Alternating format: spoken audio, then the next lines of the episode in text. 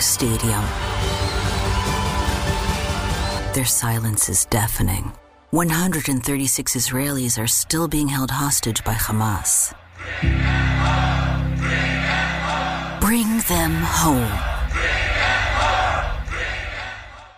Coming at you live from DNHQ in beautiful South Pasadena, California. Happy Friday morning. This is the Blue Heaven Podcast.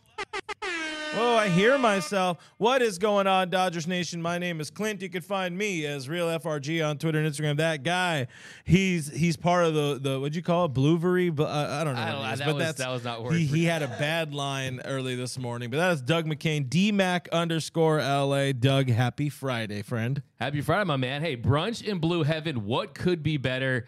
Hail to the victors, the Dodgers bludgeoning the Rockies, rocking the Rockies, beating 14 to 3 in the hail last night, win their third straight series. I'm happy doing this. The East Coast viewers are probably tuning in big time right now. It's like big time. I know. At 11, well, a little later, 11 a.m. ish show. Let us know how you enjoy it. We will. I have to point out a couple of things. One, I need to point out that you're now home with Jim Beam and Dodgers Nation. So please do drink responsibly and enjoy uh, when you are able. It is earlier, but uh, this is probably going to be our last Friday show. Uh, we're going to be switching to Monday, Thursdays going forward, starting in in uh, in July. So. Uh, yeah, sound off in the comments. Uh, make sure you guys are, are are ready for the change because our bodies are ready. Look at Doug; he is born ready.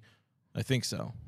Don't have to get ready if you stay ready, right? We got some comments right here. We got BC must win series versus garbage team. Should sweep from BC. Bobby Miller on mound today. Yeah, a little Bobby bumped after a couple rocky starts. Looking for him to bounce back. We got Justin Lamas. Corey Seager is right throw. He wants a full 162 game World Series played at a home stadium with full crowds. That's a little tease. We're gonna touch Yeah. on that in a little bit. Yeah, on, on today's show we got on that. we got to talk about the Corey Seager drama. We got to talk about the Clayton Kershaw situation. He is, yeah. I feel bad because I really laid it out there on the Monday show. Like the Kershaw's in- injury is coming, coming. I didn't think it was going to come the very next day. So I- I and I tried to undo the bad, but I knew like. You know, I got that. I got that uh, sixth sense of when things are going to go bad for the Dodgers, or even when they're going to go well. So we'll, we'll talk more about that, and you know how the Dodgers can should handle it and and move forward from there. Uh, plus a little bit of who's hot, who's not. We teased it on Monday. We didn't get around to it because it was a long show, but we got to talk about Miguel Vargas, who got a triple just for you last night. But uh, yeah, let's find a few more comments and then let's dig into uh, dig into the show here. Um, 209 is in the stream. We got Steven Munoz, Will W says uh, Clint DMAC, good Dodger blue morning. Appreciate you, Will W. By the way, running the ones and sevens over there is DJ producer Cody. So he's gonna keep an eye out for some killer chats and super chats happening? as always. Yeah, what is super chats at? Where the super chats at? Uh, how you doing, my guy? Uh, what's going on, guys? I like I like the early morning feel. You know, gets Yeah. the day started. You know what? I mean, Nothing like a Dodger Dodger. It is. Station It is. It does feel nice in here right now. It's it's peaceful. Nobody is in here to distract me. tranquility. Very very tranquil here. So um, There's you know. never a bad time to talk Dodger baseball. really, all not. baseball, really. Michael Creo says we should have swept the Rockies. Yeah, that they they scored enough on uh, Wednesday to win a game, but to, to be in a game uh, that Michael Grove started. That's that's still that's still pretty good. That's still pretty impressive. They they were right there. They you know they had the the the winning run, uh, ninety feet away, uh, or go ahead run, tying run, whatever. They were there. They were in the game, and that's all you really want to ask for. And and to have them survive coming out of Colorado is huge because I hate I hate Colorado. Yeah, no, I mean, anytime you lose nine to eight at Colorado, I mean, that definitely is a tough pill to swallow. You could have absolutely swept this Rockies team, one of the worst in Major League Baseball. But yeah, they made that late run, scored two runs there in the eighth, and JD Martinez, he strikes out swinging in a key of bat, and then the next day he just says, Hey, here's my revenge game, and he explodes offensively. So yeah, you'll take two out of three. You never know what's gonna happen in Colorado. And like you said, with the state of the rotation, state of the bullpen, with Michael Grove on the mound, you'll take it. But uh, that looked like one they were going to steal at the very end, but they just didn't. Uh, a couple more comments. Let's go. Let's see. Uh, Uh, I don't know what this one's about. It says Roy Estrada says D Mac Clint. I was about to call in missing persons. Go blue. I don't know. Maybe it's because I did say we were going to go at eleven, but uh, we had to set up some things. Doug showed up late because he's just like that. He's on that Doug time. He was doing a one on one with uh, Dustin May. Is this true? There's some traffic. There was some traffic on the base pass. In some Los traffic Angeles? coming here. Yeah, I know, right? No, I all thought maybe Fourth of July, but we got. I like this one. We got uh, slash for real. This show rules. Then we got C Ross. I know he's the captain on Kershaw's catcher, but he needs a phantom IL to get his swing right. So yeah, we'll talk about that too. I like think it's a little Austin Barnes mentioned there. Yeah, let, us dig into the uh, the Corey Seager situation. Well, actually, first let's talk All Star. Let's talk All Star uh, uh, selections uh, just a little bit because uh, well, the voting is in. Dodgers have three starters. Is it three? Yeah, we got Mookie, you got JD, and you got Mookie Be- or uh, Mookie Betts' friend Freddie Freeman. So well represented there. Will Smith snub or not snub? I mean, you can't say Sean Mur- Murphy is not having a good year, and uh, you know he's been healthy all year. As were Will missed a couple of weeks with that uh, concussion. Yeah, I think you start right there. Is it a snub? No, it's not a snub. A snub is because it's not a snub because it's a fan vote. The Yeah. fans vote. The fans voted. Hey, me, I had an alarm set. I was voting five times a day. When my wife's phone was there, I, I take it. I it. vote for him a couple of days. I see random people on the street. I ask if I can see their phone for a second. I vote there. So I was voting as much as I possibly could. But you can't call it a snub because it's a fan vote. They wanted Sean Murphy. Also, too, to me, it's if JT Realmuto was starting over Will Smith, then I'd be pounding my fist. I'd be screaming right now. But the fact is, Sean Murphy, who's also put together a very quality season. If I told you these two players, Clint, without telling you their names, who would you have as the starter? Sean Murphy, a 150 weighted runs created plus, 14 doubles. Well, I actually did tell you the player right there. You- you kinda told me the player, Sorry, yeah. I meant player B, but hey, why not? So if you look at it, it's razor thin. Smith, a 149 weighted runs created plus, so 49% above league average. Murphy, 50, 50% above league average. Smith, seven doubles. Murphy, 14 doubles. Smith, 12 home runs. Murphy, 13 bombs. If you look at fWAR, Murphy has him by a smidgen. Defensively, probably They just a little right. bit better, but they got it right. They got it right. Here's my concern, though. My concern is that you get JD Martinez, a little bit of an unexpected all star heading into the season. Absolutely deserves that spot. We're going to talk about him in a second here. You knew Freddie Freeman was going to be a lock. You knew Mookie Betts, he was going to be a lock. He's on pace for 30 doubles, 40 home runs, putting together another elite season in Dodger Blue. But now you got nine players remaining for the players to vote for. And then you got six players that the front office and can vote for too. And that to me is a little scary because when the league office has to pick those players, you have to have one player represented for each team. I think that's why the All Star game is the most flawed All Star game in any sport because you need a player from the A's. fair. Okay, you don't need that. To me, we should fix this All Star game. I think what they should do, don't bring up a problem unless you have a solution. My solution is you have a blue ribbon committee headlined by me and Clint Pasillas. throw some guys from Fangraphs, throw some guys from Baseball Savant, throw some former players in there, former All Star players, some coaches, some managers, and then you formulate the All Star game. You formulate the All Star team, and then you see who gets to start. But to me, I think it's a deeply flawed system, and I'm concerned with the reputation of a JT Realmuto. Sometimes it takes a Yeah. couple years to change the perception. Absolutely. My big fear is that Realmuto, who's not having a great season, not even a bad season, but Smith has been superior. But what if he gets in over Will Smith? That to me would be an absolute snub. That to me would be ridiculous on all levels. I think at this point, Will is going to get in. The the the voice uh, Dodgers uh, Dave Dave Roberts. Sorry, words bad this morning. It's so early. Dave Roberts has been very vocal. But a lot of people have been very vocal about the fact that this is Will Smith's year. This is the year he needs to be an All Star. Evan Phillips talking about a couple a couple weeks ago with uh, with our friends over at Foul Territory, um, saying that that like yeah, you know what, whatever. I wasn't an All Star last year, but it was an absolute travesty that Will Smith was not an All Star last year. Um, on the other hand, we've been saying that about Julio the last couple of years. He should have been an All Star in 21. He should have been an All Star in 22. And you do have that problem with with um, you need to have representation on on uh, from each team. So my solution is we go we go old school. We get every single player and we line up. And then and I then like you have that. two managers and you pick that guy and you pick that guy and the fat kid, uh, kid gets picked last. Hey, I don't know about that. I mean, hey, and it's an all star game. Just have fun. Why does it need to be like the same? Let them have 12 players on the field. Have four outfielders, have, you know, an extra infielder up the middle. Like, have some fun with it. Yeah, offense is more uh, exciting. It's more fun, but make it exciting, make it fun, and, and make it something different than just, hey, we're going to play the same game for no real reason. Look, I agree with you, and I think the one time they went with a drastic change, they were dramatic with it. You know what happened? Bud Selig, he ends up going for a ridiculous idea where the winner so of the. All Star game got home field advantage. That was a monstrosity. That was a terrible, terrible idea. But also, too, I think that when you look at these players, it makes sense. It makes sense for them to want to be an all-star because it you see it in the value, see it in their contracts. Teams they want to assign Ching. players that they can say to their season ticket holders, "Hey, he's a one-time all-star. He's a two-time all-star." It impacts their contract. So, yeah, I think when you look at Will Smith, he absolutely has to be an all-star. If he is not an all-star, I will not watch baseball again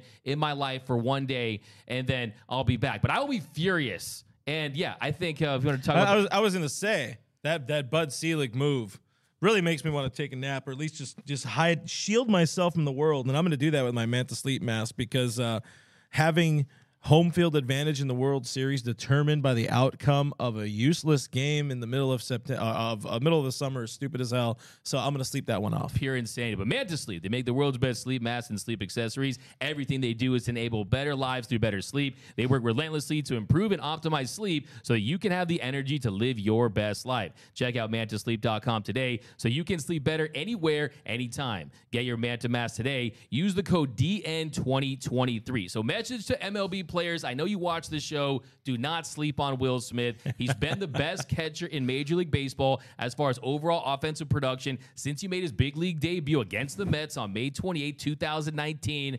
When I dubbed him the clutch prince after that hit he had against the Phillies, that home run. So, yeah, he absolutely deserves to be there. Can't say that enough. But how about Freddie Freeman? Got to mention him for a second. Freddie franchise. We talk about the great contracts that Andrew Friedman has signed. This might be right at the top. I, in my opinion this is the best free agent deal that friedman has done best free agent deal the dodgers have done in possibly all time we're talking free agent deals this could be right up there as as the best. Who who who do you put above him as a free agent deal? And no, we're not talking about them re-signing Clayton Kershaw uh, when he opted out. Like being fair, being real, bringing it a player from another team. Yeah, we'll see. I mean, I mean, Kevin Brown sells over 24 WAR. I mean, people don't even realize it. They made him the first 100 million dollar Yeah, man. yeah, but I think that Freddie Freeman. That's an here's illegal name in, amongst uh, Dodger fans, man. Dodger fans that don't know the facts. I mean, come on now. you Kevin don't know the Brown, if you don't know the if facts, you don't know, the facts, then you gotta. Thank you. There you go. Uh, but yeah, no, I think Freddie Freeman, he's on pace to be. We're in year two of a six year deal, but through two years almost, through two, well, a year and a half, he has been an elite player. He's been a top five to 10 player offensively at $27 million a year. There's no question about it. He's actually the third Dodgers first baseman to be in the All Star game. You got Gil Hodges. They haven't had a starter and first base at the All Star game since Steve Garvey in 1981. So That's great to nuts. see Freddie franchise, Fredericks of Hollywood get it done. That's absolutely nuts. Um, How you know, that that could be a great segue. I could very much use that as a great segue into the Corey Seager conversation because Freddie was uh, the perfect replacement in the lineup. It batting second for the Dodgers, uh, taking over that spot that Corey Seager has had. But I don't want to talk about Corey yet. I do want to point out the first ever Dodgers designated hitter representing uh, the team in the All Star game, JD Martinez. In this, the illustrious here, uh, uh, um, uh, whatever of this uh, this franchise, history of this franchise, Yeah, I, I barely getting the DH. I can't believe it. I can't believe it. I mean, this is a franchise that's been around since 1883. They've never had a DH in the All Star game. To me, Crazy. that is absurd. Of course, JD Martinez, more than deserving. We're going to talk about him a little bit in our Who's Cold, Who's Hot segment. But yeah, JD Martinez, he's been everything the Dodgers could have hoped that he would be, and then some. And I also want to say special shout out to Mookie Betts and Robert Van Scoyoc. Without those two, there's no way that JD Martinez signs a one year, $10 million deal with this team. Of course, you got the Boris background too, but he's a guy who's got his career back on track. He set himself up for another nice payday. And I think that he's been absolutely fantastic. You saw that on display last night. Man, that guy owns Coors Field. It is JD Martinez's field in Colorado. He What was did an absolute monster. He picked up like 14 points in his average or something Yeah. like that, going seven for 14 or, or whatever it was. That's Just nuts. dingers. Just dingers. We love them. Uh, let's get into a few of the comments here. CRaz951 says Mookie announced for Home Run Derby. Of course, yeah, we didn't really talk too much about Mookie, but deservingly so. You know, he has 20 bombs this year. He was going to be always going to be one of the guys voted in. He's one of the most most popular players in the game. Of course, he's going to get voted in to the All Star game and also going to hit in the home run derby. Yeah, Mr. Clown. I actually want to get your thoughts on that too, because I see people out there They're upset with Mookie Betts saying if he's going to do the home run derby this year, why didn't he do it last year when it was at Dodger Stadium? Well, I'll tell you, things can change in one year. And his Yeah. wife, Brianna, told him that that's one of the last things he hasn't done. This year, 20 home runs, that's seventh. He's a guy's on pace to hit 40 home runs. And this time last year, he didn't know if he was a 35 home run guy, Yeah. right? I mean, the home run thing, as far as him going up there, being aggressive, a guy that's leaving the yard, and also, too, he has made a commitment to himself to make baseball cool again, right? To try to be a guy that can be one of the faces of the league with his podcast. I think it makes total sense. I will say T Mobile Park, not the best park for home runs for righties, just as Adrian Beltre, right? I mean, some of these guys haven't had as much success, but I think it's kind of absurd to say, oh, he should have done it last year, but he's doing it this year. I see people out there saying that. He is going to have Clay McCullough throwing to him, which I think is really cool. Had some really nice things to say about Clay McCullough. I thought that was nice. I see people out there saying, oh, he should have Alex Vesia throw him the ball Bruh. because that would help him hit home runs. I think that's come on. Th- Don't mess with Vesia. No Vesia with Alex Vesia like that. Come on now. But yeah, He, I don't think he can get called up again. For question for you, anyway. Clint. Does he make it out of the first round?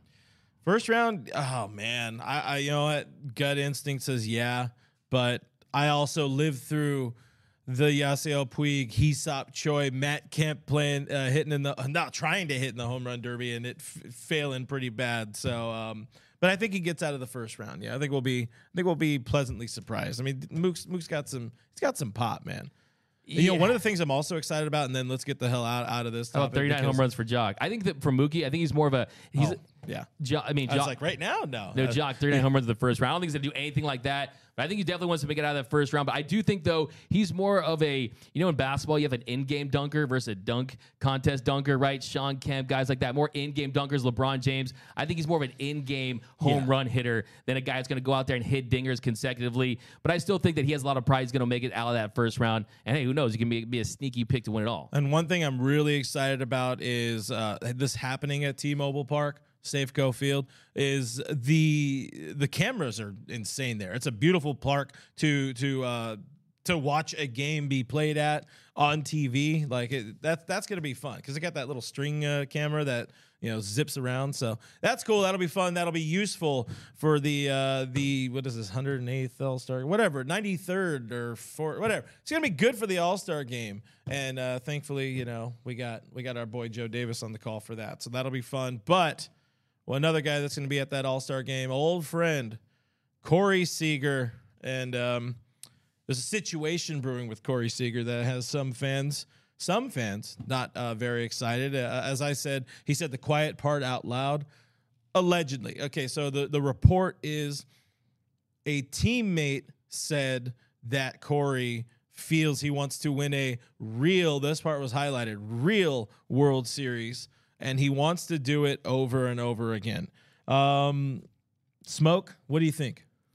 Well, the first thing I would say is that it is from Fox, so it does lead some cre- it led some cre- credence to the whole idea Good that point. it definitely it's not like it's some random website. I mean, it's a Fox article, so you have to believe there is some truth to him saying that. Yeah, Fox never lies. like I mean, Fox. Yeah, exactly. I mean, Fox. You know, that's a different avenue. Of Fox, Truth in put it like that. reporting. Yeah, but yeah, I will say that if there's any truth to it, I think it's pretty much him being a backstabber to the guys that he was playing alongside, the guys in that group chat that went out there and won the Dodgers' first World Championship since 1988. But I don't fully believe it. I do believe it. I refuse to believe that Corey said any of this. I don't think that a guy who, like, let's say Corey Seager was on that team, right? Yeah. And he was a role player, a guy who was a part of it but wasn't one of the stars, then maybe he says that. Maybe he hints at that. But this is a guy that won the NLCS MVP, a World Series MVP. Why would he want to discredit his own achievements? That's like Yeah. a guy who won the Academy Award and said, oh, the rest of the people that were nominated were trash that year, right? That doesn't mean that much. No,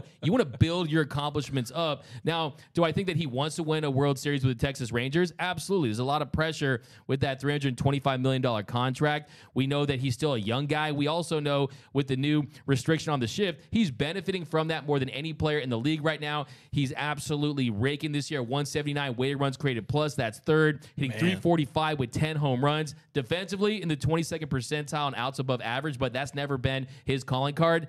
But I just don't believe he said this. I don't believe he said. I think it was taken out of context. Yeah, yeah. The way the way it was laid out, it was absolutely laid out uh, or, or put together by this writer um, in a way to create this to have everybody talking about it because you know this is going around on radio right now. This is going around on TV somewhere. It will be a talking point. Um, and Corey, who hates talking to media, this is gonna be another reason why he will never want to talk to media unless he's absolutely forced to, uh, because dumb crap like this happens. But yeah, I don't think I think the the the quote teammate added some sort of inflection because you didn't win the World Series that year, so that makes it less legitimate or whatever, which yeah, people have mixed feelings on the 2020 World Series championship. Everybody had the same opportunity to win that World Series, so it is a fully legitimate championship because you go back 50, 60, 70 years, there wasn't a National League Division Series. There wasn't a league championship series. You didn't play 162 games. Years change, seasons change. Something different happens uh, as baseball, as a sport evolves. And whoever wins it at the end of the year wins that version of the World Series. Now, I will give less less credit, uh, less legitimacy to the awards given out that year: Cy Young, MVP, 60 game season. I don't care about your regular season awards. Yeah, you know what? Hey, Freddie Freeman won that that year's MVP. I'm sure he has mixed feelings about winning it. He won it. It's on his ledger. There were no All Stars that year. That hurt some people. World Series, legit. And I, I've I've just wanted to complain about the um, the regular season's awards uh, for a while. So I decided I'm going to take the opportunity right now and be like those those are Mickey Mouse. Interesting. I mean, I think when you look at those co- accomplishments, talking about Trevor Bauer as well. Of course, he was a shortened season. Also, was highly inflated with the sticky stuff. There's no question about that. Talking about Yeah, spin he, rates. He parlayed that into some big money in LA. Exactly. He really admitted it to the mo- for the most part as he was definitely that was a part of his plan. But as far as the season as a whole goes, you look at that 2020 season, I still think it is legitimate. You still consider it a World Series trophy. You still consider it a win. You don't delegitimize it or take it away. But I will say that if you're a player out there, you're probably saying to yourself, okay, you look at that 37% of the season. That's a Dodger team that had a 43 and 17 regular season record. That would have put them on pace to win 116 games. So with that, would you have had some regression? You probably would have. If you look at why the Dodgers didn't win in 2021 and 2022, well, one of the reasons was it was a longer season, and some of their players ran out of gas. Max Scherzer's arm passed away. Julio Urias, he ran out of gas. You saw in 2022 dealing with injuries. Walker Buehler wasn't the same. So anytime you have a marathon of a season, you are going to face attrition. And in 2020, the Dodgers they were the deepest team. I think that helped them in the NLCS when you were down 3 1 and you have consecutive games. That depth definitely helps you. But also think, too, that the Dodgers, they were hurt by COVID as much as anyone in the fact that they could have gone down as an all time team.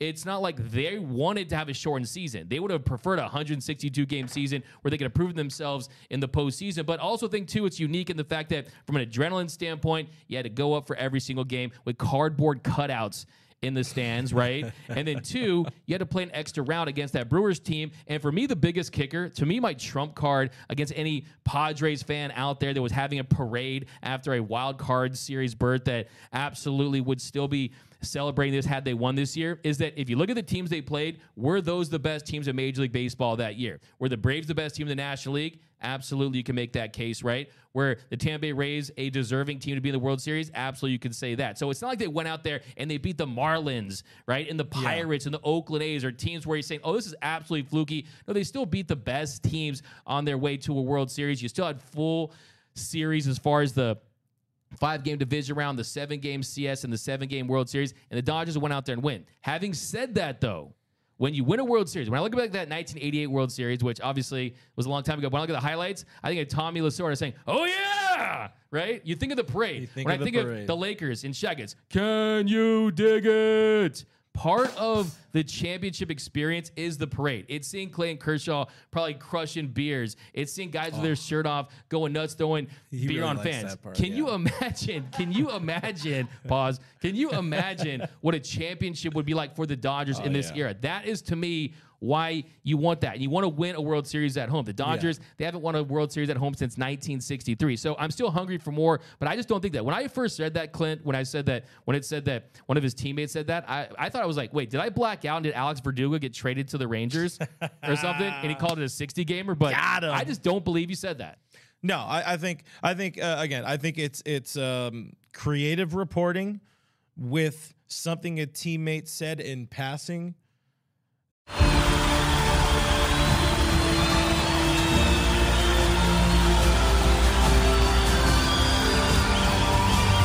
In a roaring stadium, their silence is deafening. 136 Israelis are still being held hostage by Hamas. Bring them home. Bring them home.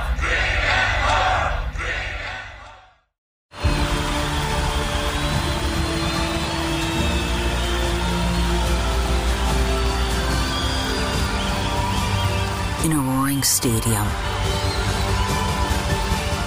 their silence is deafening. 136 Israelis are still being held hostage by Hamas. Bring them home. That uh, who wasn't on the team. I don't think Corey Seager feels that way at all. Like you already said, you laid out earlier, man. And, and, and guys, do chime in in the comments. Yeah, uh, I'm re- I want to read some of these comments yeah, for sure. Uh, and and you know, Cody, if you see any good ones in there, uh, let us know. Um, let him know. He, Corey made not he didn't make his career, he didn't make his name, but he became kind of a quiet superstar in that 2020 postseason, like you already said.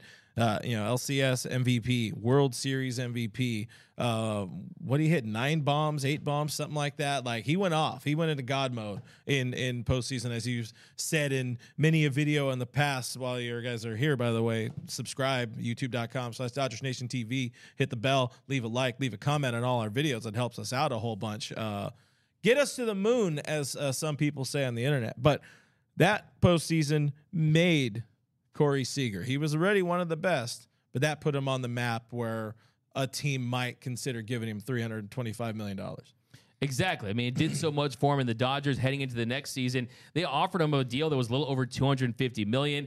When he before he signed with the Rangers, they got close to 300 million. So a lot of that had to do with the fact that hey, you're a guy who went into that postseason having a reputation as a bad postseason player, as a guy that hit around 200 and you couldn't count on Yeah. in big spots. He totally flips the script on the narrative. He totally becomes that guy that has that on his mantle, those two MVP trophies. But I just don't think this because I think the camaraderie of that group, too. That was a team that you didn't have all the hired guns, right? You definitely made the trade for Mookie Betts to extend it before the season. But that core, Joc Pederson, Cody Bellinger, Clayton Kershaw, all those guys, Walker Buehler, Will Smith, those are guys that had a lot of mutual respect for each other. If it had been a situation where, let's say, Corey Seager was a Manny Machado, right? He's a midseason trade to the Dodgers, and they go on to win the World Series, and you don't have that link. Maybe he goes out there and says it, but Corey's a nice guy, a good, a good, wholesome dude. I don't think he said this, but if he did, let's say they got the press conference, says, "Yeah, I did say that. It was a Mickey oh. Mouse ring." He's not going to say it, but Yeah, I don't think again. I don't think he said it. I think there there's an, an inflection. There was there's just too many moving pieces on this, and I'm interested to see if Corey addresses in some way, which he might. He might at some point. But 2020 World Series champion championship much more legitimate than the 2017 World Series championship, and uh, you guys can take and run with that. What you got for me, Cody? We have some comments here. Justin Lamas. I'm gonna actually make this the Hornitos shot taker Hornitos. comment of the show because this is super that. heaty. Because he says he actually disagrees with you guys because he says we're only mad at Seager because he's right. LA can't win a World Series all unless it is a 60 game and in a bubble. 1988 was a long time ago. And then Will W said World Series is a tournament. 2020 Dodgers won that tournament. Yep. That makes it legitimate. Look, if you think it's a Mickey Mouse trophy, you're just goofy. That's what I always say. And I think the diamonds still shine bright. The World Series trophy is still the World Series trophy, so you can't take that away. But I will say it'd be interesting to see. Let's say the Padres had won a 60 game World Series. Would Dodger fans be out there saying it's a Mickey Mouse ring? You bet your ass they oh, would. Oh, hell You 100% bet your ass they would. Yeah. So that's just the reality. But like I said, it's fine. But hey, we are not satisfied. This organization isn't satisfied. You want more titles. And I think that what truly, let me make this crystal clear. You win a 162 game World Series. That is proof of concept with what the Dodgers have done. I think that that continues to drive this organization. I almost look at it as a chip on their shoulder moving forward. Had they won that in a normal regular season, maybe you're saying maybe we don't make a trade this year. Maybe we do punt on the season, but they still want to win. Just look at the Padres. Look at the Mets. Those are the big spenders. They've also Yeah. had the biggest collapses, the biggest bust this season. So sustainable winning is definitely the way to go in Major League Baseball. And occasionally you need to go all in though. You know, the proof of concept thing, I, I would agree, but I, I'm going to take the road of disagreeing now because that team is gone. Like, everybody, who's left? Kershaw, really? Like, Buehler, uh, Julio, like most of the, the heart and soul of that team, they're gone. That window closed to prove that proof of concept. So now it's it's a new one. It's like, hey, we, we we still do it. We can still go out there with very different pieces and put together a, championship uh, caliber club, provided they get one or two more arms somewhere along the way. Um, real quick before we get out of here, because uh, I did slam as usual, we as we always should whenever we get a chance. I did slam the 2017 World Series championship. I want to get your thoughts real quick about the whole Alex Cora you know, crying and saying sorry for for effing them in the A uh, to to JT to to Kenley. Apparently, two years later to Kike Hernandez because he's just chilling there for however many years on his uh, Boston Red Sox deal, and then he finally gets it. But uh, what are your thoughts on on that whole situation? Hey man, Alex Cora is an absolute scumbag. I think he's really one of the ringleaders of that group. Him and him and Carlos Beltran. There's no question about it that I think it's not too late. It is not too late for Rob Manfred to go back and take away that World Series title. He's already said recently, he said in an interview with Time Magazine that he didn't like how he handled it as far as giving those players immunity. I say you go back there, you take away that title. It is Fugazi. It isn't real. The Dodgers were absolutely cheated. And I think that would absolutely take away any sting that any Dodger fans would have about the legitimacy of that 2020 title. This is an organization that should have won multiple titles in this run. And I think yeah. that the Dodgers have been cheated. I think Alex Cora, he shouldn't work in baseball. He should not be working baseball. I mean, this is a guy guy who is a serial manipulator, not on just like two different teams. I mean, perpetually getting. He's looking right now. He's looking for that next way to cheat. I guarantee you, he's looking for that next way to cheat at the yeah, iPad yeah. store, at the Apple Watch store. You ain't cheating, you ain't trying. Exactly. So yeah, I mean, I think it's a bunch of baloney, and his team really isn't having any success. So. I mean, yeah, Cora, Hinch, these are a couple of dudes who should not be in baseball. What you got for me, Cody? I saw some excitement. We have a super oh, chat.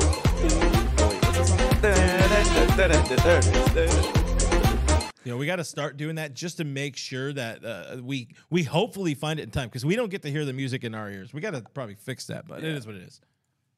What do you got? Cry, Craze, Craze nine five one says it took us more games to win that piece of metal.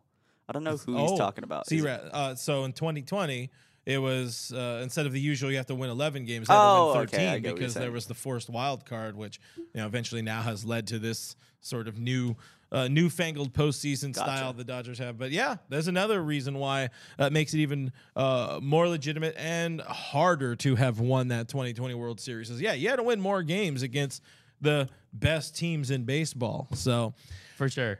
Let's move on. One uh, one player the Dodgers will need to win a World Series uh, in 2023, or if they plan on winning a World Series in 2023, and that is uh, Clayton Edward Kershaw, who shoulder started barking. Whose shoulder started barking on him uh, in his start in Colorado uh, on Tuesday. So one, send Colorado to the sun because something bad always happens in Colorado. Somebody gets hurt, or Kershaw gives up uh, 17 runs in a game, or apparently gives up his shoulder a little bit. He doesn't seem worried about it. The team doesn't seem too worried about it. But this team is very notorious for gatekeeping its injuries and and just. Uh, they, they, they, I guess we'll say they hold things close to the vest. But um, two, it's my fault again because uh, on Monday's show I did say I'm I'm waiting for the the Clayton Kershaw injury. It's going to happen, and uh, so I apologize to that. I, I didn't think my demonry would work in this situation. But what are your thoughts on the Kershaw situation, and how do you think the team should handle this right now? Because a couple games before the All Star break, what do they do? My thoughts are protect Clayton Kershaw at all costs. This is a guy, if you look at the innings he's pitched this year, 95 in the third innings. That is by far the most for the Dodgers. The second most is Tony Gonsolin at 57 in the third. He's made 16 starts. Okay, he's on pace for 30 starts and over 190 innings. I mean, what we see from Clayton Kershaw in the last few years, he hasn't gotten anywhere close to that. Hasn't pitched more than 22 games since 2019. Hasn't pitched over 200 innings since 2015. That was elite Goat Shaw era, right? That was Cy Young era, MVP era. So I think you have to save Kershaw from himself. I think he said, of course, that the shoulder was, quote, cranky. He said the shoulder was cranky. He had some inflammation. Really, my number one concern is the fact that, yeah, we thought that he was going to head to the IL at some point, but it was going to be the back. This time it's the shoulder. You have some inflammation. Anytime it's the arm, that to me is a big cause for concern. I do trust him knowing his body. And look, if you look at him, he's going to pick up a ball for the first time in Kansas City, and then you make your next start against the Pirates. That doesn't make a lot of sense. Maybe next week on Thursday, you give him eight days rest, and then he pitches in that series, or you throw him one more time in this series at home against Anaheim. But I also think, too, maybe you're like saving this, this IL stint for a possible announcement on the All Star game. Maybe you want to save him from that and just allow that Yeah. to be announced first. But I don't like it. I'm definitely That's concerned. really good I think they should shut him down. Yeah, I think that's a really good point. I think they're trying to to play because the what the reserves are announced on Sunday. Is Yeah. that what it is? So that makes Yeah. sense. They're they're trying to play it as if he is going to uh, pitch on Monday. Don't let that happen. Just let. Uh, this is the perfect time for him to get a, a barky shoulder because he can take a few weeks off. It does not matter uh, for him to start any of these last two games before the All Star game. He doesn't need to pitch in the All Star game. He was never going to start the All Star game because I don't think they were going to give it to him two years in a row either way. Um, yeah, not not shut him down. Just let him get healthy. Let him get right. Right now doesn't matter. Uh, October, September and October matter. Uh, so I'm, I'm all aboard with that. But how concerned are you just in general about where the injury is? Because to me, when I heard this shoulder, that's where definitely some red flag. I, I, uh, I one of the things that kind of, uh, uh, I guess I'll say, you know, quelled my concern was he said, "I've had this before. You Yeah. know, I've, I've had these shoulder things in the past, and of course he has. He is a major league pitcher." Uh, the, your, my shoulder hurts just thinking about throwing right now, and I'm pretty sure I got to get something checked out in there. But um, he's done it. it. It seems like they have a routine where it die. You know, give him the cortisone, let the inflammation die down. He's fine. Yeah, I think he'll be fine. I'm not overly concerned. I, I'd I'd put it at a, a four. Out of four. Yeah, four out of four out of ten for me. But for me, I just want to get ahead of this. I mean, I do not want to be driving Clayton Kershaw with the check engine light on, right? I mean, you can do that. Yes, it'll get you around, but you're I at really risk like of breaking down at any moment. I, mean, like it's that. dangerous. You could cause irreversible damage. It could be the difference between fixing a leaky gasket versus having to replace the whole engine. And if Clayton Kershaw were to suffer a serious injury here, a serious injury, this could not only be the end of his season, it could be the end of his career. So I think you always proceed with caution when it comes to Clayton Kershaw. And I think, though, one of the silver linings is you got Julio Urias coming back, and he can stabilize the rotation. But other than that, you got Gonson, you got Sheehan, you got Michael Grove, you got Bobby Miller. I mean, not a lot of experienced starters for a team with World Series aspirations. And I think 100% this continues to scream at Andrew Friedman. You got to go make a trade. If you're serious Yeah. about the 2023 Dodgers, you have to hit the market. And I have a new, I have a new name that I am talking myself into. Okay. It's not as ridiculous as some people might think it is. I think the Dodgers should, if they make him available, if he's willing to waive his no trade clause, Max Scherzer does make some sense. Max Scherzer does make some sense, and let me tell you why. So, Clint, he signed that three-year, $130 million deal, has a no trade clause, has said that there's been rumors that he's open to waiving Yeah, that, that. no trade clause. And here's the thing: he has an apt, he has an opt out after the season. He has an opt out after this season, and we know that the Dodgers they offered him two years, seventy two million dollars. He ends up signing for three years, one hundred thirty million dollars. Well, if you get him for the rest of this season, you're looking at paying him around a little over $14 and a half million dollars. You're going to owe him $60 million around that if he opts into that final year of his deal. If you look at the last three starts for Scherzer, he's been pretty fantastic. A 225 ERA, a 288 XFIP, a 31.3 strikeout rate. This is a guy that is pretty much better than more most number two or number three stars in the league right now. I don't think it's that insane. It's not insane at all. It's it's the right call. Uh, it, it's a veteran. It's a guy who's been there. You got the veteran presence. You got the leadership. You got uh, the been there, done that. You've got the dog. You've got the grind. You got somebody that some of these these young right handers can learn from as well. Like having him sit there, you know, in the clubhouse next to Bobby Miller and Emmett Sheehan and whoever else comes up next. I love it. I, if you, this is, you know, what did you say to, uh, what have you said for months leading into the season? Who do you rooting for? You rooting for the Dodgers to win, and whoever the White Sox are are, are playing, you want them to win. Now you really want whoever the Mets are playing to win because th- there's every reason in the world uh, for them to set up for a fire sale. Exactly. That's going to be the world's most expensive. They kind of started in a way with the Eduardo uh, Escobar trade. Precisely. And that's going to be one of the most expensive garage sales in the history of the world when Steven Cohen decides to do that. And here's other couple of things, too.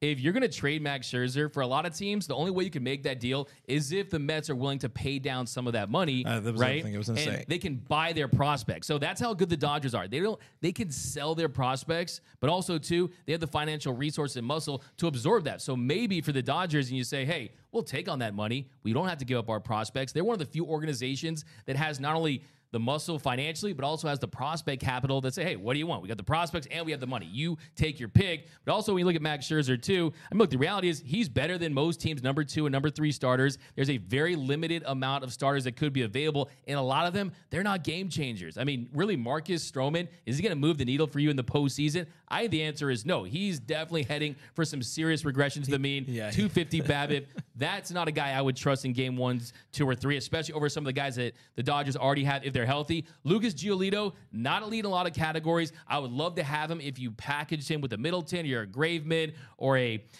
Hendriks if he's healthy and some other guys, but I wouldn't like him as the headliner of the trade that would really be the last piece of the puzzle for the Dodgers. Definitely has pitched really well lately, but still, he's not a guy that you say, okay, he can get it done in the postseason. But Max Scherzer is a guy that we Yeah. saw before he went down.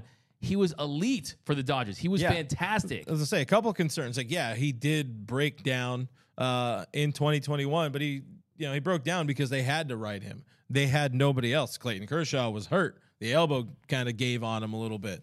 So as you as you get better, you know, they didn't have the crop of pitchers now that they are or then that they have now. There was no Dustin May. You couldn't really rely on on the oft injured Tony Gonsolin at that time. Now they're in a better spot to to protect a very old uh, uh, Max Scherzer. So it's a move that makes uh, yeah, makes a lot of sense. The other concern I have though is he's not going to get more money on the open market. So, or do you end up stuck with him in in 2024 when they realistically now now at that point, you know, you're filling up the rotation because you got a lot of young arms that need spots in the rotation. Um, you don't know if Kershaw's coming back. Uh, if you win a World Series, Kershaw's going out for sure. He's going out on his own on his own accord, and that's fine. Let him go out a champion. But if not, if they don't win, then you made this move, and now you got a, a forty-three million dollar player. You don't know how much money uh, the Mets are going to pay down. So there's a lot of uh, there's a lot of moving pieces to it, and that that concerns me a little bit. But if you can trade for him and guarantee yourself a 2023 chip um, in exchange for the 43 million uh, you're stuck with Scherzer as a 40 year old in 2024, I take that deal. I take that deal. But of course, we don't have the uh, the benefit of that kind of uh, foresight. Yeah, no, to respond to your points, first thing, if you look at, like I said, he's owed $14.2 million this year. If you trade him around August 1st, around the deadline, then you have the $43.3 million next season. But also, too, I mean, what if he is lights out? What if he absolutely is just fantastic with the Dodgers and he has a great postseason? I mean, could there be three year, $70 million deals out for out there for him if you were able to opt out? Not that many pitchers out there on the open market. Maybe that's something to consider. To the Dodgers next season, no guarantee Kershaw comes back. No guarantee Julio Urias comes back. No guarantee that Shohei Ohtani signs with the Dodgers. And yeah, next season, you're not looking at a 40 year old Max Scherzer. And what I tell you before the season, that I was calling that rotation for the Mets the Ace Ace RP with Justin Verlander and Max Scherzer. but still, I think it would be the ultimate indicator that the Dodgers are all in on this season, that they've seen enough from this veteran laden group right at the top. And I think we talk about three All Stars, three All Stars, all from the lineup and a team that is not even in first place. That tells me that their lineup is good, their pitching is bad for the most part. So, yeah, I just think it's interesting. And I think that what's really changed it for me is that Steve Cohen is willing to leverage his spending capacity to bolster the prospect pipeline. The Dodgers have the prospects, they have the money. There are not many teams out there Yeah. that could compete with the Dodgers. I do think it'd be interesting considering their history and some of the comments that Max Scherzer made after he signed with the Mets about how the Dodgers handled him. But also, too, I think you look back, it could be a seamless fit as long as you don't touch the guy.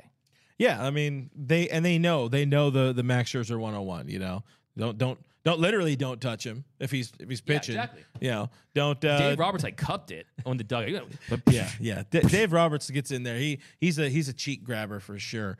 But I like the move. I'm interested in seeing what the next uh, the next month. Well, obviously, I'm interested in seeing what the next. I'm excited for, uh, what the next month of baseball is going to look like for for all these teams because as he eh, I think again, by the way. think- No sticky shit. stuff. Okay, no sticky stuff.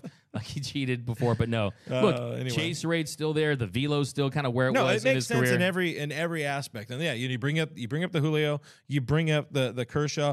You don't know what Dustin May's future is going to be like in the rotation. You don't know if you maybe you need to include a Tony Gonsolin in a Max Scherzer trade to give them I will drive him there for it. drive them across the across this, the, the country to make it happen. But With the Dodgers, they definitely because I'm terrified also to, to imagine a rotation of just Bobby Miller and Tony Gonsolin and uh, uh, uh, Emmett Sheehan or whatever next year. You Lots know? of potential, but there's still lottery tickets. There's still no guarantees. But Scherzer, in his time with the Dodgers, at a one night ERA in 11 starts, was 68 in the third inning, a .82 whip. So a probably should have ERA. won that, that Cy Young, but Fell apart a little at the end, but yeah. that, that that's neither here nor there. Cody, did you say you have something before we move on? Yeah, we have a few comments. Justin Lama said, "Thank you, Doug. Max Scherzer every single day." So I definitely agree with you. You're welcome, Justin. Emar said, "LOL on Schurz." And then uh, Darren Shepard, to get back to what you guys were talking about with Kershaw, they said Kersh should never pitch at Coors. His injuries always seem to follow a start there. Interesting. yeah. Yeah. Injuries then- or, or or his ERA gets injured. we have a lot of you know Seriously. people saying pass on dead arm, Mad Max. Uh, there are a lot of people wanting um, Joe Kelly and Rich Hill back on the back on the mound for so yeah. I don't care if Rich had like a 40 ERA. I would still want him back. Okay? I love me some Rich Hill. Love me some Dick Mountain. Richard Mountain, if you're nasty. All right, let's uh let's move on, and then we'll get the heck out of here. Who's hot? Who's not? We're gonna make this uh, uh hopefully a quicker, tighter segment. Uh, who's hot? It's pretty easy. We kind of talked about him earlier. You got to talk about Just Dingers. JD Martinez, 19 home runs, 55 RBIs, 319 isolated power, and that's a really great measure of raw power and slugging minus batting average. This year it's at 319. That's second in all of Major League Baseball behind Shohei Ohtani. Not second for DHs, second in all of Major League Baseball behind Shohei Ohtani. Okay? A 136 weighted runs created plus in 64 games, 274 plate appearances. He's been fantastic this season. 19 home runs in 274 plate appearances. Last year he had 16 home runs and 596 plate appearances. He had a little slump lately too. I don't think people realize this that he was slumping. The last two weeks has a batting average of 241. But yeah, he's been a monster for the Dodgers, Clint. Yeah, one of the one of the better sightings in in all of uh, all of baseball this past offseason. Uh, Julio Daniel. Do you give RVS and Mookie some commission for that? He's been the steal of the offseason. I mean, if you're giving them commission, you got to give commission to Freddie Freeman for this next guy because Jay Hay, Jay Hay has has been absolutely uh, incredible for the Dodgers uh, since mid-April. Realistically, uh, he's been kind of the man. But even if we're just looking at at May to this point. Uh, you have a guy that's OPSing over 800. He's he's getting on base. He's playing really good defense wherever you, you plug him in. Uh, you know he's producing some power. You you got you got uh, what 13 extra base hits over that stretch since the start of May, and uh, it- just a really really good veteran addition to to the clubhouse. Yeah, now I will say that I have fallen for Jason Heyward. I'm smitten by this guy. I absolutely. Sometimes those players come around where you just root for them on a level where you're like, okay, I just want to see this guy succeed because I think he's a good dude. I think to the core, he's a good dude. He's been great for this clubhouse. One of the more popular guys on the team. A guy that voice resonates with his teammates. And yeah, you're talking about a guy that's on a minor league deal. A minor league deal has totally resurrected his career with the Dodgers. We saw him at that party where he was making fun of my Christmas sweater. And he told me to take it off so I could hit some more dingers. And that day, I'm like, wait a minute, Jason Heyward is here. And we're talking about guys who aren't even close to working out. And he's putting in work. And I asked him, I said, hey, It was November. it was like November. I oh, said, I hey, guess it was December, but anyways. I was like, hey, Dodger Blue is better than Cubs Blue. He's like, I like the simplicity. It looks real nice. So that tells me he likes it in Dodger Blue. I love the fact he's around Freddie Freeman. I mean, I asked Freddie about the road trip question. Which of your two teammates would you want on a road trip? And he said that Jason Heyward has been his best friend for 17 Yeah. years. And of course, Heyward said the same thing back. So these guys are like buddy Did cop you movie uh, status. did you watch the uh, the backstage Dodgers about uh, about Yeah, them? yeah, of course. Yeah, that was really good. You know, I I I think I missed a backstage. That's that Doug doesn't sleep. He never he you know he's never worn a Manta sleep mask. That's for sure because sleeping is for the weak. you could be you could be uh, bringing in 1994 NBA Finals uh, uh, footage at that point right there. I- I but you know I. I thought the whole best friend thing was slightly embellished, but watching that, I was like, oh,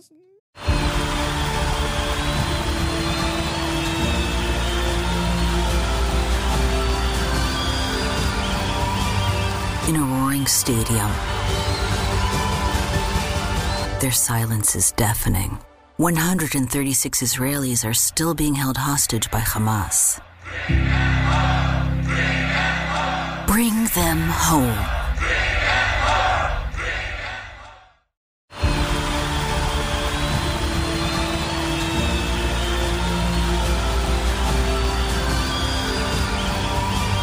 In a roaring stadium, their silence is deafening. 136 Israelis are still being held hostage by Hamas. Bring them home. pretty legit. Like I- thi- I this is for real, for real. Like these did too, boys like- love each other. I agree with you, Clan. By the way, if I had your quality bed, I'd probably sleep more. I know you got like the top of the line bed at your pad, so I definitely yes, sir. would catch some Sleep more Z's number. I got that. the, uh, the two with the two sides that do the thing. I'm telling you, I got, I got, I have like a cot. I have a cot in a Ninja Turtle sleeping bag. I mean, nothing close to what you have. You know, but- buddy. Hey, hey, I know you're sleeping in you're sleeping in that uh, Tesla in the parking lot just in case they sign anybody. So you can. Facts. But, you know, the That's video did pretty good. I want to give a, uh just also an honorable mention, David Peralta, because those are the three best. Uh, um, Andrew Friedman signings of the offseason. That's JD, that's Jay Hay, and that's uh, DP, David Peralta. Uh, news news to um, news to Cody on the uh, what DP means. But hey, Peralta since the start of May, 331 with an 878 OPS. That's insane, dude. Like he is locking it down and left and and keeping the line moving.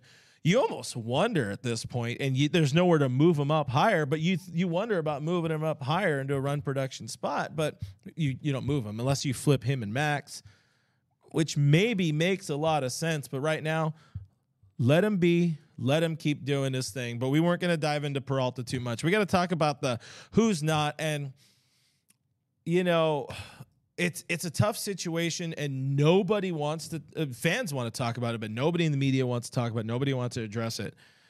But our Austin Barnes um, is he is a different uh, world of bad right now, and uh, he's really good at his job when it comes to to you know catching, game calling, um, setting everything up because it's not just for him and his games; it's for him, it's for Will. Like he's essentially a coach that that plays every once in a while. But Austin Barnes, was he hitting like w- under hundred now? Right, still. Yeah, Austin Barnes has had a rough year. I mean, nine hits, nine hits for Austin Barnes so Mm. far this season. And this is a guy who actually was looking pretty good in the World Baseball Classic. You were probably Yeah. saying to yourself, okay, this guy's gonna have a solid season. And you know what he brings defensively, but nine for 89 this season, Hmm. hitting 101, a minus 10 OPS plus. This is a guy who was a negative 1.2 war. So, Clint, if we finish the season and the Dodgers finish one game behind the Arizona Diamondbacks, you could blame Austin Barnes possibly. That's how bad he's been.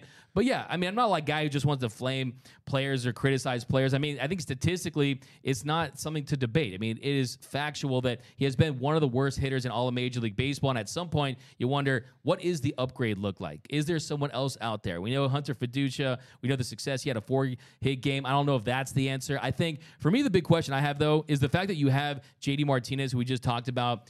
The fact that he's at the DH spot, right? If that DH spot was freed up, and maybe you could say to yourself, okay, we're going to get Will Smith some more reps at the DH spot, and you can bring in an experienced catcher that you could trust that could give you a little more at the plate. Maybe you consider going that route.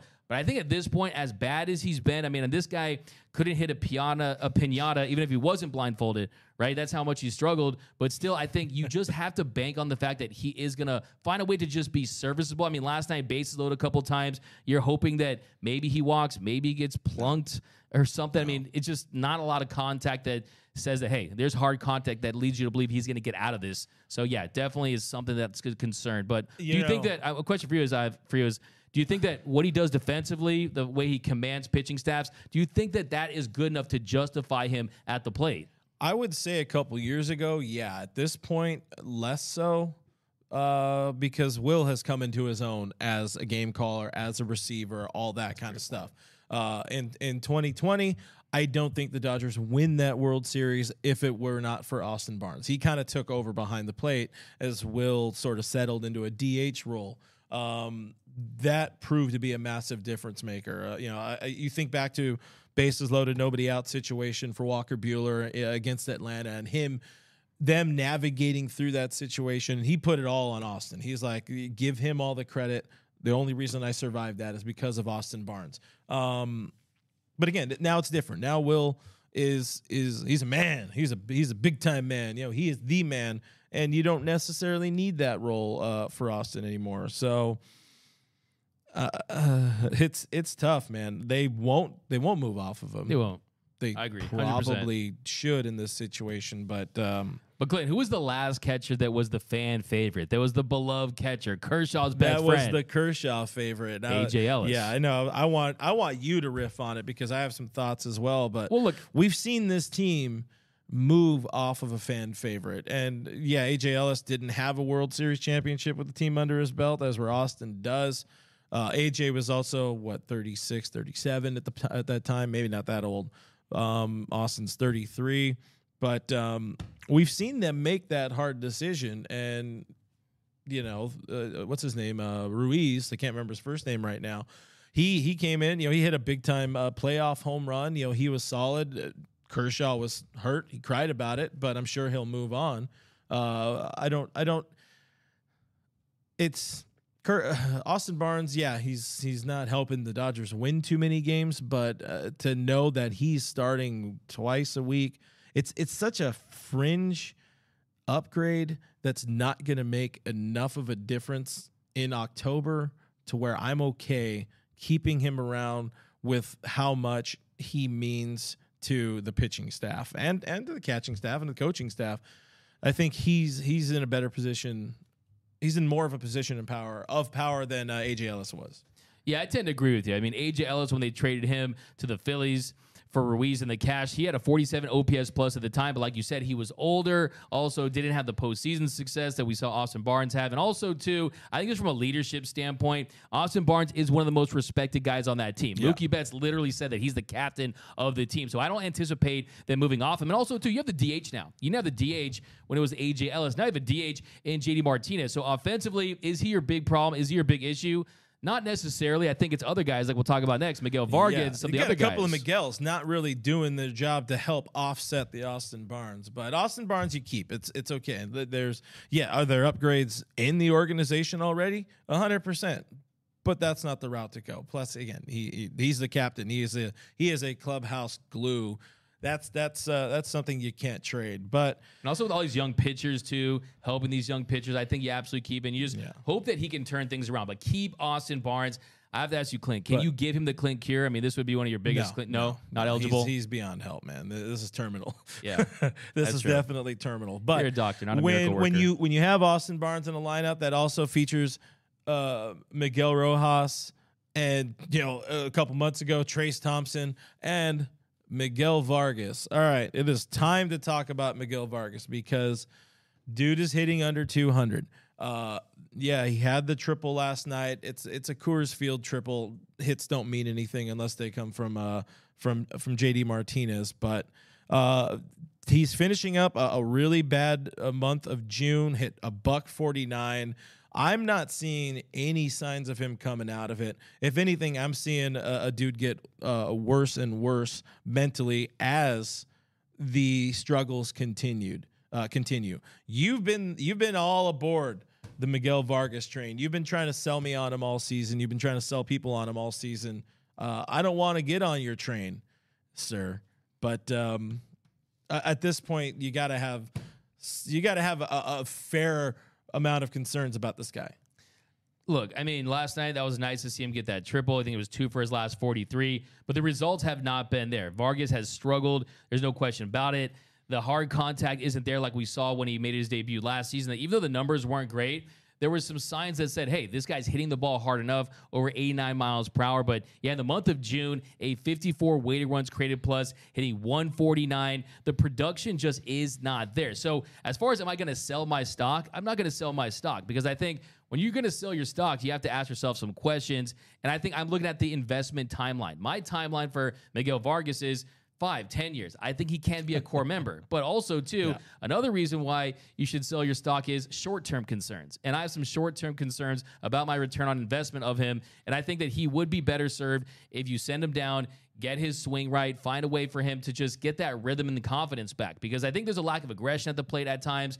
I think you're seeing him spit on certain pitches for no reason whatsoever. They're not asking him to be an on base machine. They want him to do damage from the side. They want to be a guy that can get you doubles and go gap to gap. So, yes, he has definitely been better than some other options. But another reason why you sell a stock is you found something better. Now, have you found something better in Michael Busch? Because Busch is nine for 45, hitting 200. He's also 25. So, 23 versus 25. Miguel Vargas is the younger prospect. He's the prospect that, from a swing, from a bat to ball perspective, I think he has a higher upside. The only question is, at what point is it time to put the kids to bed and let the adults go to work? Because you have a lot of veterans on this team, and this is a team that's going to be around for one year. Let me, I cannot stress that enough. I cannot overstate that enough. Heyward and JD Martinez, Yeah. Freddie and Mookie. This group, this is a one year last dance, whatever you want to call it, type team. And if they are fully confident that this team has enough pieces to make a run for the postseason, I think one thing you consider doing is you trade for an outfielder. I really like Adam Duvall on the Boston Red Sox on a one year, $7 million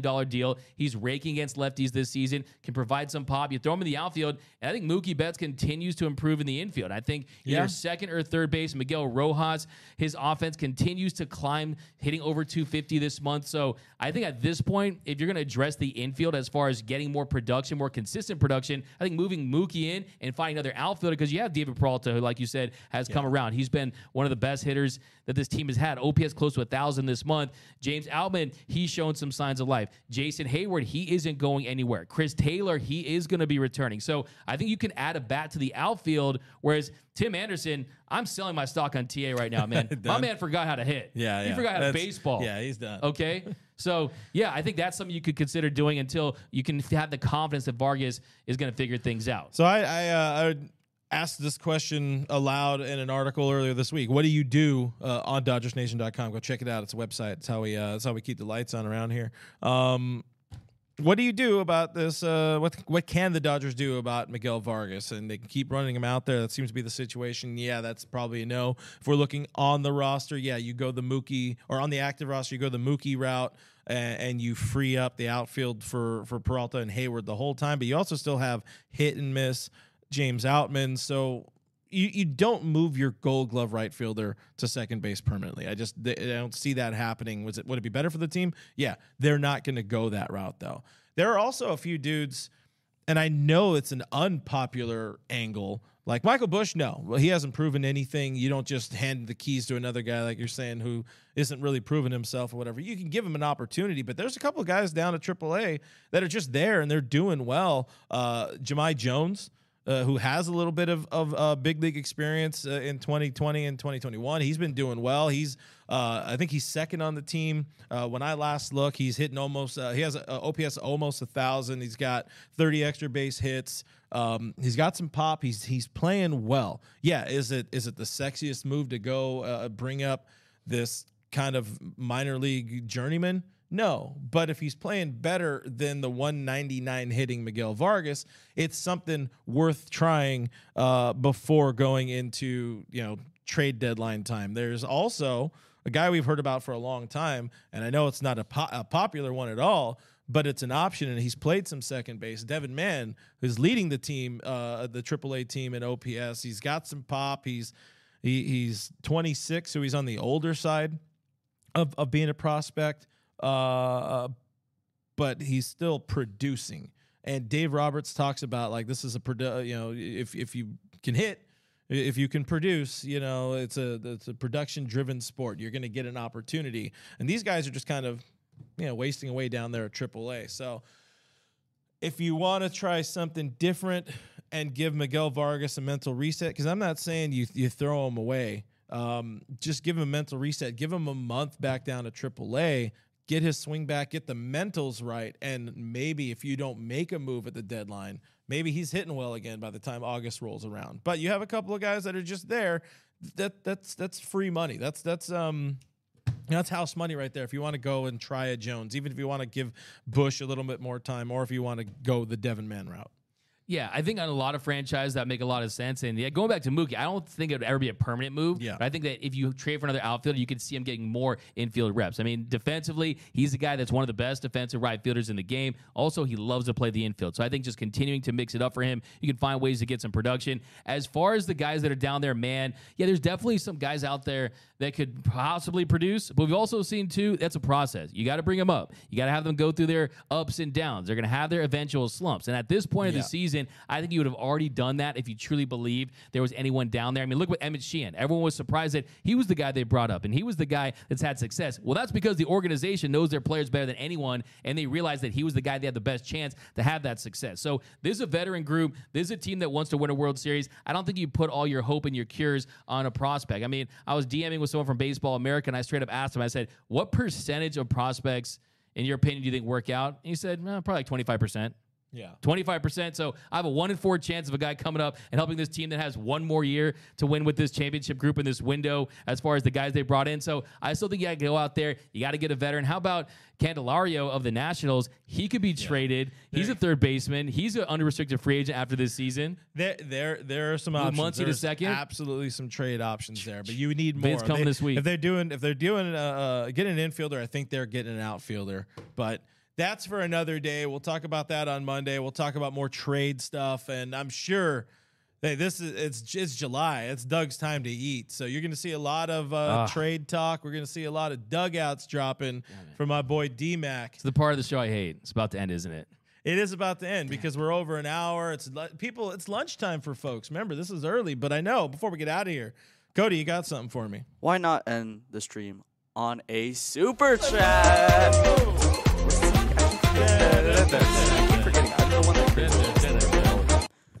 Fireball. Bra- Brandamo, Brandamino, Brandamino. Oh, Brandamino, yeah, yeah, yeah. Brandamino, ninety nine, Brandamino. uh, one ninety or ninety nine. Uh, says Vargas. Domino. Brandamino. I'm going Bren Domino. Ninety nine. Brent Domino's 99 says Vargas has as many hits as he did in spring. LOL. Oof. And he couldn't swing for most of spring. But shout out to you for the super chat, my friend. Hey, let's uh let's let these boys go out and get right in uh, Kansas City. What do you got? Three game series. Give me the predictions real Bring quick. Break out the brooms. Bring You're out the going brooms. sweep. What do you got? Why pill baby Three now? Two and one. Dodgers. Uh, Dodgers take the series because I get I, I got to be. Uh, Julio's coming back Saturday. That's gonna be nice. I just said So, sweep. I didn't say who was going to sweep. This is fair. Let guys. Thanks for hanging out with us. We appreciate you uh, popping in on a random start time for Blue Heaven. Uh, we will be back to a more normal time on Monday. So join us then. Find us on the internet, DodgersNation.com. Please go there. Subscribe to our newsletter. Uh, gets all the info right in your mailbox every day so you can catch up on what happened with your Dodgers the night before. Uh, our, our podcast here, Blue Heaven, all of our content is also available in audio form. So check that out. Uh, search Blue Heaven Podcast and all of your, uh, your audio platforms and you'll find us there. Subscribe to our YouTube channel, please. That would mean a whole bunch to us. That is youtube.com slash Nation TV. Hit the bell, leave a like, leave a comment on every video, everything you see. Whenever you see Doug's face, just like it. It, it helps us out uh, uh, more than you could believe. Um, I'm real FRG on Twitter and Instagram. That guy's DMAC underscore uh, LA on the Twitter and Instagram. Uh, that guy's Cody. He's got a Twitter. I always forget it. Uh, do, do you care about giving out It's your Twitter? it's at KXDYLUU. More Go to followers than that. Jesus. There it is. We haven't heard that one in a while. Yeah. Thank you for the comments. Thank you for uh, the questions. Thank you so much for the super chats. Thank you for hanging out with us. Have a safe weekend, and we will see you on Monday. Bye.